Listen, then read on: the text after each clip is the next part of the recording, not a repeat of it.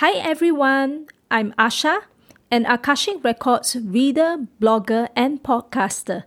In this series, we will demystify the Akashic Records by bringing to you bite sized contents on frequently asked questions relating to the Akashic Records.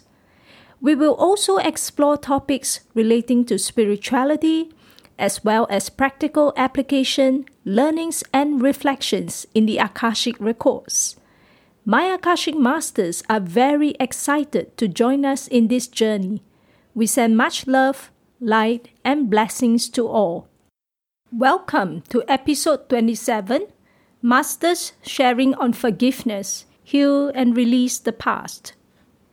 Dear child, forgiveness is an intricate and delicate process that everyone goes through from time to time.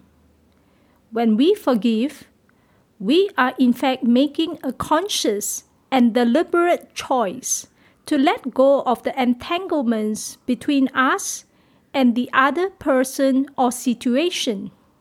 Forgiveness is a process that takes time to complete and internalize. We should not be overzealous to allow our mind to dominate the need to forgive. We take time to allow the heart to be fully convinced that we are finally ready to forgive and commence our own healing. Sometimes we may feel resistance when we make attempts to forgive. Why should I be initiating the process of forgiveness? Isn't it unfair that I have to forgive someone who caused me so much harm or pain and remains unremorseful even till today? Why can't I wait for the other person to reciprocate in the form of apology expressing their remorse or the like. Do you know that when you are unable to forgive someone fully, it takes up a huge chunk of space energetically within you? Your heart becomes like a bursting closet, filled to the brim with suppressed and unresolved energies and emotions to the point of suffocation. Do you know who really suffers when you are unable to forgive someone fully? Unfortunately, it is you. By choosing not to let go of the entanglements connecting you to the other person or memory lodged in the past. Sometimes we may feel injustice when we have to forgive someone. Why must it be me forgiving the other person after all that the person has said or done to me? Why did God or Source or Universe allow all this injustice to take place? Why didn't God, Source, or Universe step in to correct all this injustice in the first place? To which we answer, we respect that this is a contract between souls for the learning process to unfold in this manner. It may not make sense for you right now if you are completely immersed in the situation and unable to step back and observe the greater learning involved. However, when we finally have the time and space to observe and reflect, we may sometimes discover the deeper messages waiting for us to internalize. Why did our soul choose to meet this person in this lifetime? What is the deeper purpose behind the person's presence in our life and vice versa? What should we do to master these lessons so that we do not engage in repetitive behavior that may draw us back to similar persons or situations. You might wonder if we are ready to forgive, what should we do? We recommend for everyone to set aside uninterrupted time and space to reflect on the dynamics between you and the other person.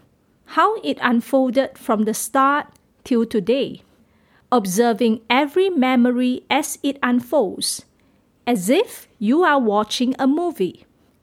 This time round, you are no longer intricately involved as a main or supporting character in the movie.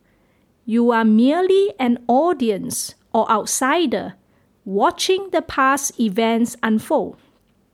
Whenever you feel emotional or triggered by a certain memory, pause and journal it down. Allow yourself to fully process all the emotions you had suppressed or were unresolved back then. Why do you feel emotional? What did the other person say or do? What were your expectations or beliefs held towards the other person?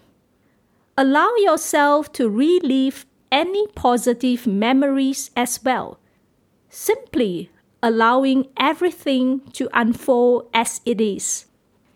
Importantly, do not feel embarrassed or ashamed by the seemingly toxic or evil thoughts, emotions, and feelings on your part.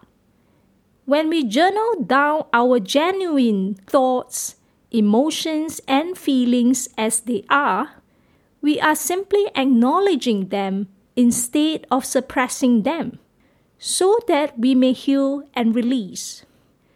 To fully heal and release, we must be ready to close this chapter in our lives by letting go of the entanglements between us and the other person. While the Akashic Masters can send energetic cutting of cords between you and the other person, you need to do your part to neutralize the connection so that you don't unconsciously or subconsciously rebuild those negative cords already removed. Therefore, we encourage everyone to co create with us in this healing journey of forgiveness. We are happy, ready, and willing to support you energetically However, for the forgiveness to seep into all levels of your being, you need to do your part with your reflections and journaling. Let's mindfully create the space within us to embark on new beginnings. Sending love, light, and blessings to all, Asha and Akashic Masters. If you would like to dive deeper into this healing journey of forgiveness, I have co created with my Akashic Masters on a themed Akashic Light reading and healing session centering on deep healing of past and present issues afflicting the soul. The session is customized for your needs. You are empowered to decide on the specific issues that you would like to focus on for maximum healing. Check out my website for more details. If you have any queries, feel free to contact me. Thank you for tuning in to this podcast. If you would like to read about my dialogues and reflections with the Akashic Masters, you can visit my free blog at asha-akashicrecords.com. Till next time, take care.